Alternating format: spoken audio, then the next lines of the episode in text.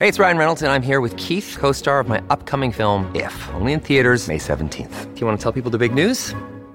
All right, I'll do it. Sign up now and you'll get unlimited for $15 a month in six months of Paramount Plus Essential Plan on us. Mintmobile.com slash switch. Upfront payment of $45 equivalent to $15 per month. Unlimited over 40 gigabytes per month. Face lower speeds. Videos at 480p. Active Mint customers by 531.24 get six months of Paramount Plus Essential Plan. Auto renews after six months. Offer ends May 31st, 2024. Separate Paramount Plus registration required. Terms and conditions apply if rated PG.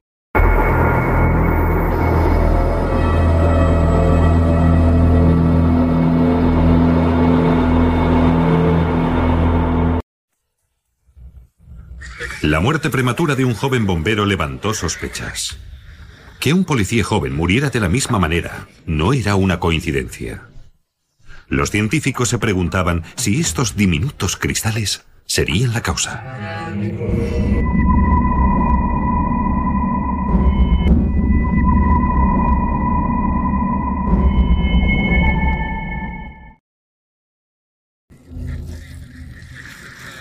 El oficio de bombero es extremadamente peligroso y para Randy Thompson el año 2000 fue especialmente problemático.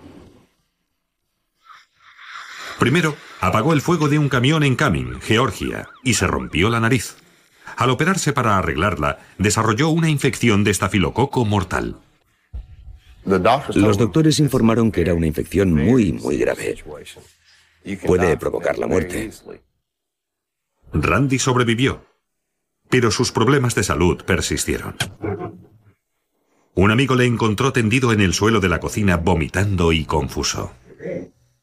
Empezó a tener alucinaciones. Me miró y dijo, vuelve a la maldita jaula. Le miré y pregunté, ¿qué? ¿Métete en la jaula? ¿Qué estás diciendo, Randy? He dicho que te metas en la jaula. Y me di cuenta de que creía que hablaba con su pájaro. Le diagnosticaron un virus estomacal grave. Pero se fue recuperando poco a poco gracias a la ayuda de su pareja de hecho, Lynn. Cada vez que hablábamos parecía más y más sano. Me contó, Lynn me hizo queso a la parrilla con té dulce.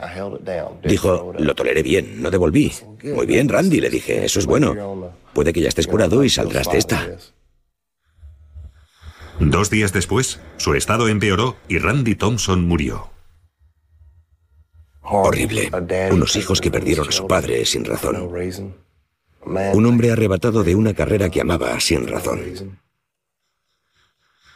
En la autopsia de Randy, los análisis toxicológicos no hallaron rastros de drogas ni alcohol en el cuerpo, pero el médico forense encontró indicios de problemas en el corazón.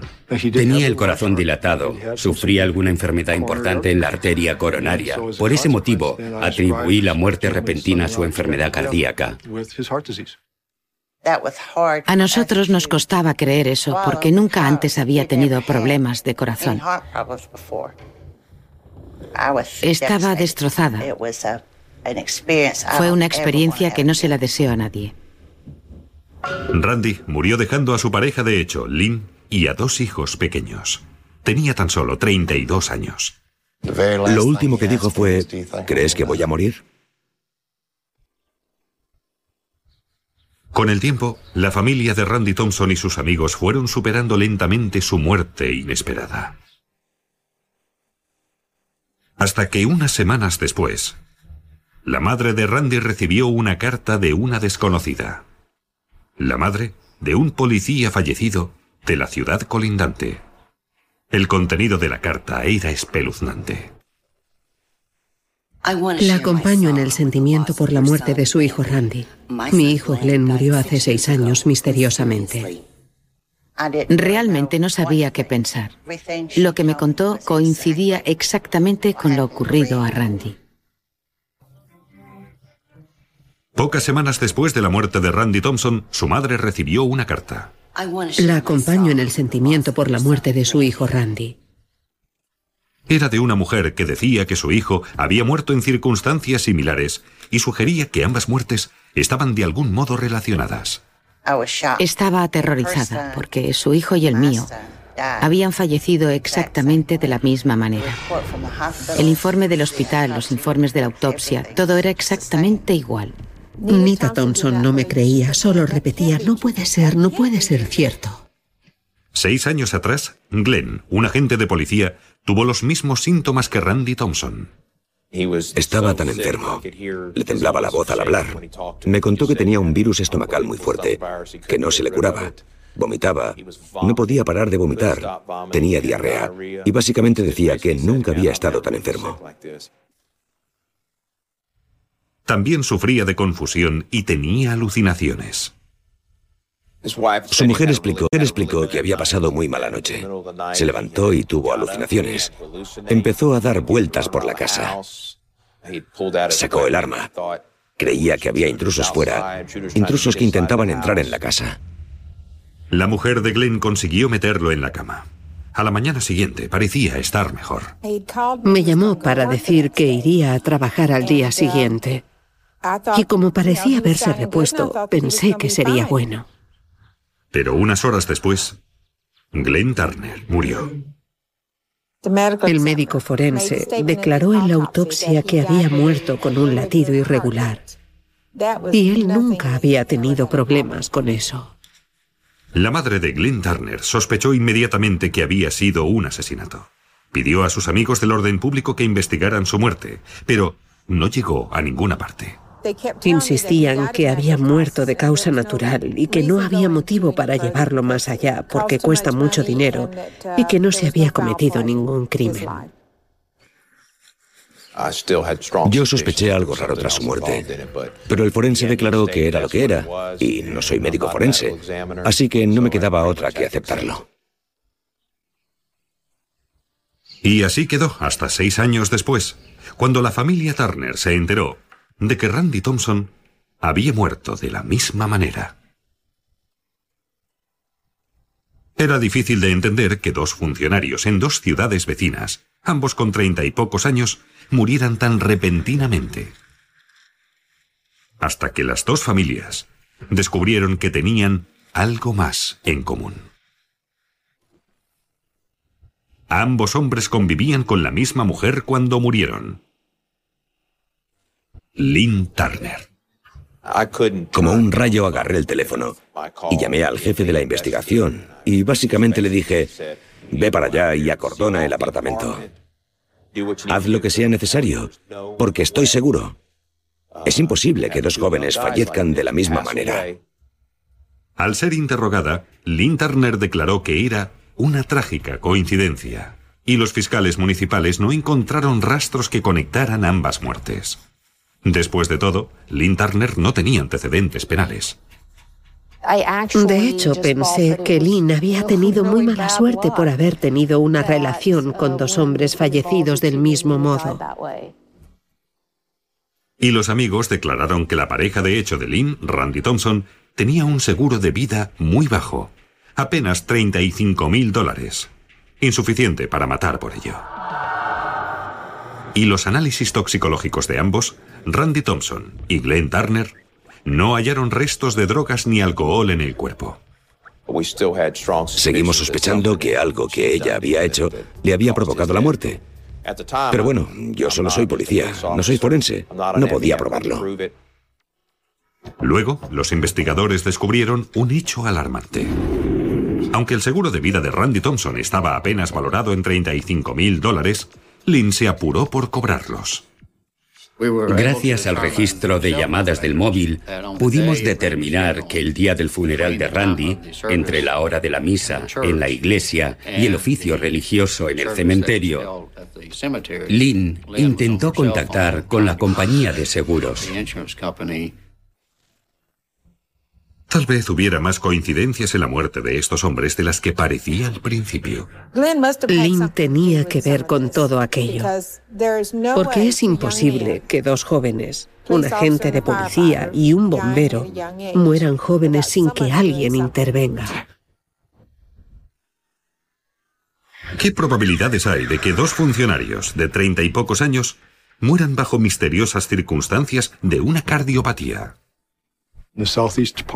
La región sureste del país es la primera en enfermedades cardiovasculares de la nación. En nuestro departamento no es poco corriente que jóvenes hombres de la edad de Thompson sufran cardiopatías graves.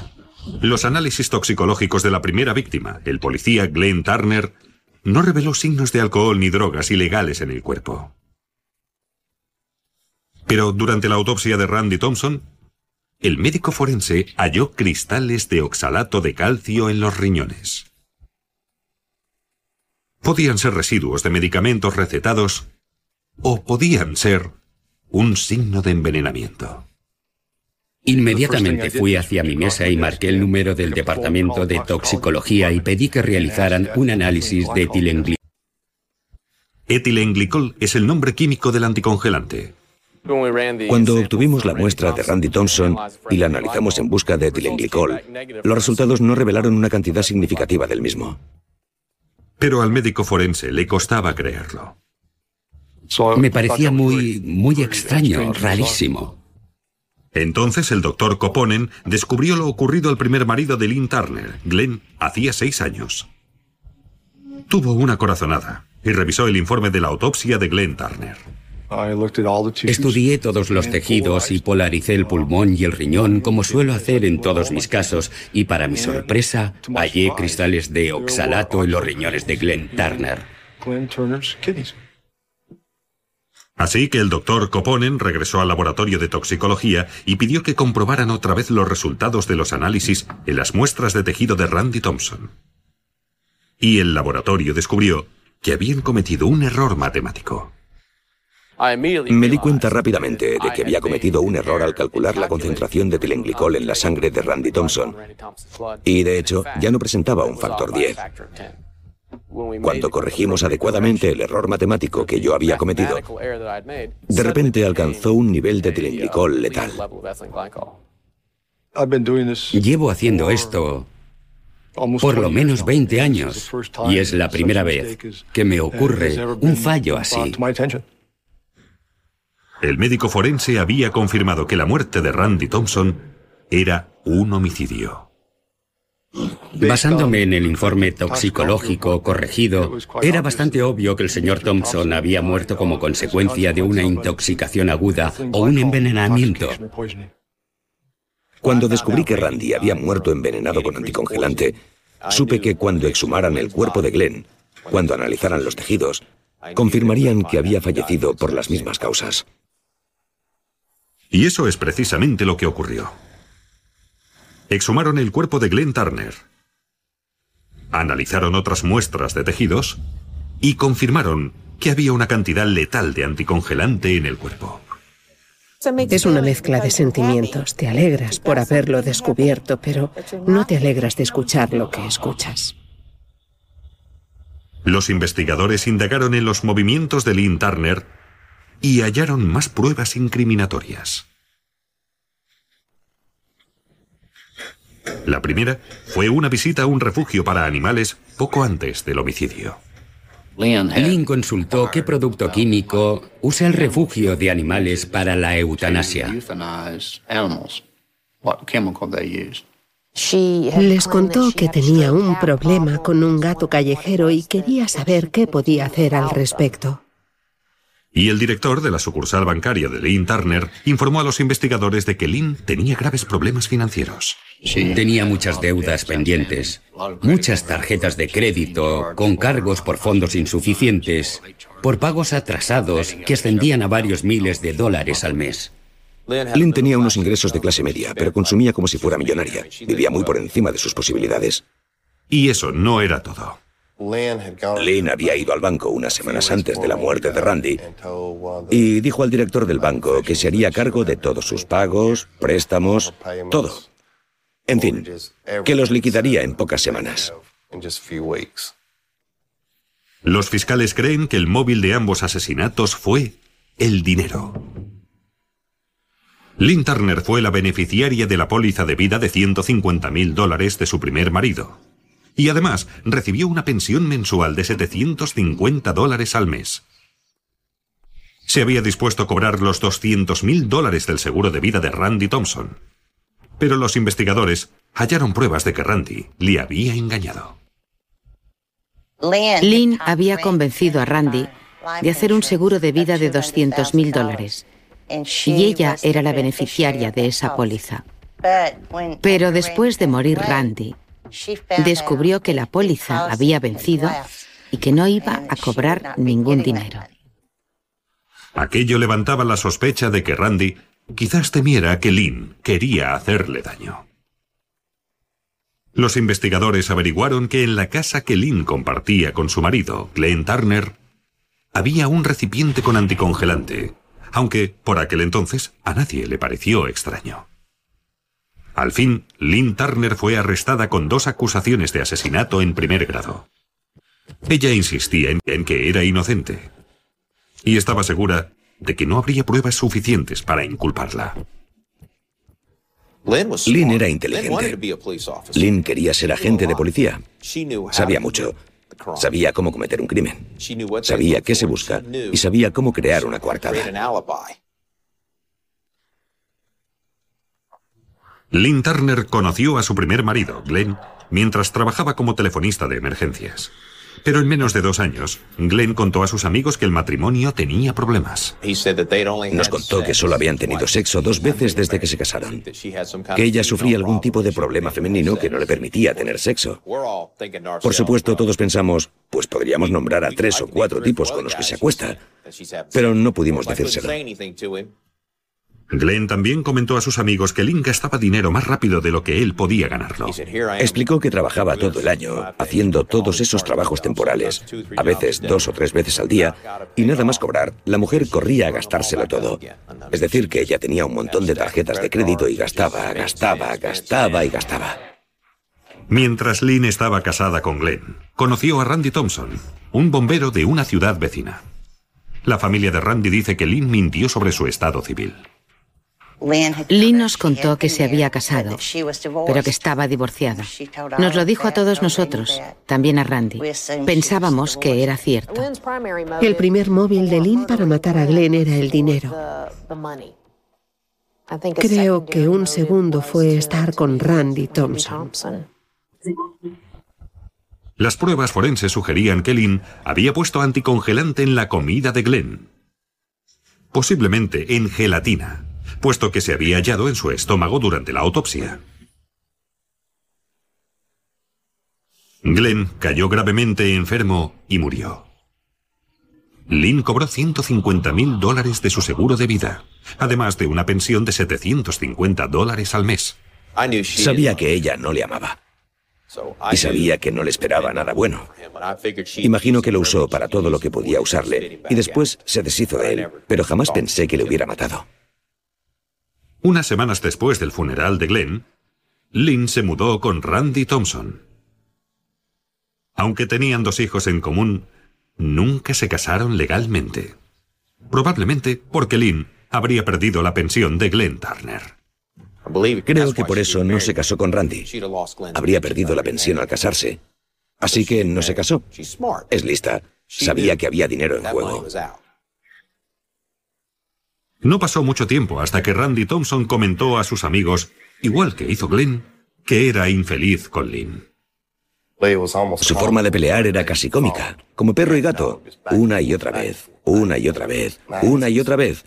Le pregunté, ¿por qué la llamas? ¿Por qué le coges las llamadas? Verás, es la madre de mis hijos y bla, bla, bla. Y dije, vale, tú sabrás. Un empleado de un refugio local de animales declaró que Lynn quería comprar los productos químicos que usaban para la eutanasia de los gatos, pero que no quisieron vendérselos. No quería utilizar anticongelante otra vez. Estuvo investigando. Quería usar algo diferente para matar a Randy, pero no estaba segura de usar otra cosa. Y usó lo que ya había usado. Randy comentó a sus amigos que Lynn le había preparado la comida poco antes de ponerse gravemente enfermo un bocadillo de queso a la parrilla y té dulce. Los investigadores creen que el anticongelante estaba en el té. Un día después, Randy había muerto. No fue hasta después de su muerte que Lynn se enteró de que Randy había dejado vencer su seguro de vida de 200 mil dólares apenas 11 días antes. Les dio etilenglicol. Me parece una muerte muy lenta y cruel. No es, no es como disparar a alguien, cambiar de idea de repente y darle primeros auxilios. No hubo ayuda ninguna y tuvo todas las posibilidades de dársela, pero no lo hizo en ninguna ocasión. Cuando se cometieron estos homicidios, los anticongelantes tenían un sabor que podía disimularse fácilmente con productos dulces. La industria ha modificado los anticongelantes para que tengan un sabor desagradable. El jurado declara a la acusada Julia Lynn Womack Turner culpable de homicidio intencionado. En mayo del 2004, Lynn Turner fue condenada por matar a su marido, Glenn. Cuatro años después, en 2007, Lynn también fue condenada por el asesinato de Randy Thompson.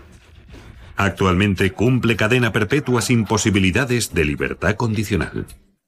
Escuchar el veredicto inculpatorio fue muy difícil. No te gusta escuchar que tu nuera ha hecho algo así a nadie.